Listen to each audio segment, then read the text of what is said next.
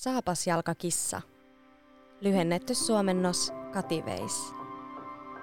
Karabasin vuoristossa, kauniin pienen kylän lähistöllä, asui kauan sitten eräs mylläri. Mylläri jauhoi viljoja myllyssään aasiapunaan. Hänellä oli kolme poikaa ja kotieläimenä pieni musta kissa. Kun mylläri sitten eräänä päivänä kuoli, hänen kolme poikaansa jakoivat omaisuuden keskenään. Vanhin poika otti itselleen tuulimyllyn ja keskimmäinen poika sai aasin. Niinpä nuorimmaiselle pojalle ei jäänyt mitään muuta kuin pieni musta kissa. Voi minua raukkaa, harmitteli nuorin poika. Olen rutiköyhä. Mitä ihmettä minä kissalla teen? Isoveljeni saavat elantonsa myllystä ja aasista, mutta miten minä nyt hankin ruokaa itselleni? Mutta pojan kissapä ei ollutkaan mikään tavallinen kotikissa. Se oli älykäs pikku veijari. Kissa sanoi pojalle, Älä murehdi, isäntäni. Homma minulle säkkiä saapikkaat, niin näet vielä mihin pystyn. Minä teen sinusta vielä tämän maan kuninkaan. Poika nauroi kissan suurille puheille, mutta osti tälle kuitenkin viimeisillä rahoillaan säkin ja pienet lystikkäät saappaat. Kissa heitti säkin reippaasti selkäänsä ja veti saapikkaat jalkansa. Sitten se piilotti hiukan salattia säkkinsä ja lähti lintujahtiin. Eipä aikaakaan, kun se oli saanut houkuteltua säkkiinsä pulskia metsälintuja. Saapas jalkakissa marssi saalinsa kanssa suoraan kuninkaan puheelle. Kuninkaan linnaan päästyään se kumarsi syvään ja sanoi, Arvoisa kuningas, tuon sinulle lahjaksi lintupaistia Karabassin maaherralta. Köyhä myllärin poika ei tietenkään ollut mikään maaherra, mutta saapas jalkakissa arveli, että se kuulostaisi kuninkaan korvissa paljon paremmalta. No johan nyt, myhäili kuningas mielissään linnut nähtyään. Lintupaisti oli näet kuninkaan lempiruokaa. Kerrothan Karabasin maaherralle, että olen kovin ilahtunut lahjasta. Sen jälkeen kuningas palkitsi kissan avokätisesti kultakolikoilla. Kotiin päästyään kissa antoi kultakolikot hämmästyneille isännälleen. Nyt poika oli vakuuttunut älykkään pienen kissansa taidoista. Ja niin saapasjalkakissa jatkoi metsästyspuuhiaan. Joka päivä se toimitti isännälleen metsästä syötävää ja vei silloin tällöin lintupaistia myös linnaan kuninkaalle. Eräänä päivänä kuninkaan linnassa vieraillessaan kissa kuuli, että kuninkaan tytär oli lähdössä retkelle läheisen joen rantaan. Prinsessa oli valtakunnan suloisin ja kaunein tyttö. Kissa riemastoi uutisista ja sai hyvän idean.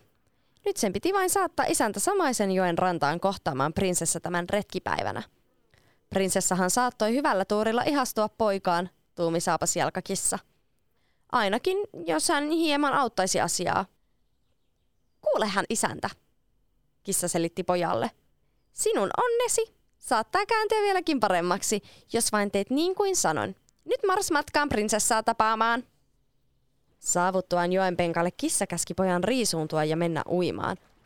Poika oli hämillään, mutta päätti totella kissaa. Vähän aikaa vedessä pulikoituaan poika kuuli kuninkaan vaunujen lähestyvän – Silloin kissa alkoi huutaa kovella äänellä.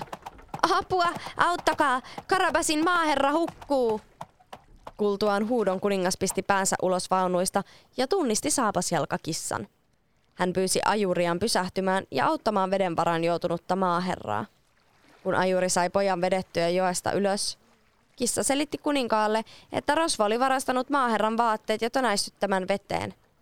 Tämä oli tietenkin pienoinen valhe, sillä kissa oli itse piilottanut pojan vaatteet kiven taakse. Mutta kuningas käski apulaisiaan vaatettamaan läpimärän pojan parhaimpiin vaatteisiinsa. Hienot vaatteet päälle saatuaan poika näyttikin varsin komealta.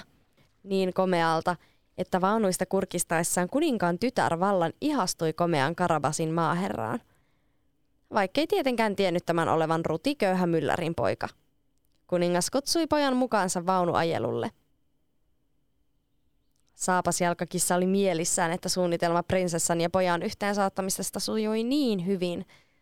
Se päätti vielä juosta tietä pitkin vaunujen edellä ja pyysi pellolta ahertavia maanviljelijöitä tervehtimään vaunuissa kulkevaa myllärin poikaa Karabasin maaherrana.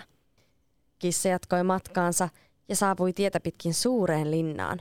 Linna kuului ilkeälle velholle. Kukaan ei koskaan uskaltautunut velhon puheille, mutta rohkea pieni saapasjalkakissa päätti yrittää. Hän astui velhon eteen ja tokaisi, Sinua kutsutaan Karabasin mahtavimmaksi velhoksi.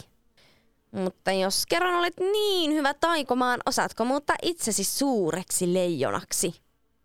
Ha, tietenkin osaan, huudahti velho ja taikoi itsensä siinä silmänräpäyksessä leijonaksi. Saapas jalkakissa nielaisi pelosta, mutta ei hievahtanut paikaltaan. Ääni väristin se jatkoi. Hmm, on tosiaan helppoa muuttaa itsensä suureksi eläimeksi, mutta jos olet kerran niin hyvä taikomaan, osaisitko muuttaa itsesi pieneksi hiireksi? Ha, tietenkin osaan, huudahti velho ja taikoi itsensä pienen pieneksi hiireksi. Siinä samassa saapasjalkakissa loikkasi hiiren perään ja pyydisti sen kynsiinsä. Yhdellä hotkaisulla kissa soi hiiren suuhunsa. Se oli ilkeän velhon loppu. Nyt velhon linna oli tyhjillään ja myllärin poika voisi asettua sinne asumaan. Sillä välin kuninkaan vaunut olivat saapuneet linnan kohdalle, jossa saapasjalkakissa oli saattuetta vastassa. Tervetuloa kotilinnaasi, Karabasin maaherra, kissa huusi. Kuningas katsoi poikaa kunnioittavasti. Sinulla on komea koti, arvoisa herra. Poika itse oli niin hämmästynyt, ettei saanut sanaa suustaan. Jotenkin etevä kissa oli onnistunut tekemään köyhästä myllärin pojasta linnaherran. Myös prinsessa silmäili ihastuneena poikaa – Silloin saapas jalkakissa kuiskasi, että tämä olisi hyvä hetki pyytää kuninkaan tytärtä puolisoksi. Niinpä poika karautti kurkkuaan ja kysyi kauniilta prinsessalta, haluaisiko tämä muuttaa pojan luokse linnaan asumaan? Prinsessa suostui ilomielin. Pian vietettiinkin jo pariskunnan häitä. Eräänä päivänä prinsessan isä, vanha kuningas päätti jäädä eläkkeelle. Silloin prinsessa peri isänsä kruunun ja pojasta tuli hänen puolisonaan valtakunnan uusi hallitseja. Ja saapas jalka kissasta kuninkaan uusi neuvonantaja. Sen pituinen se. Heard.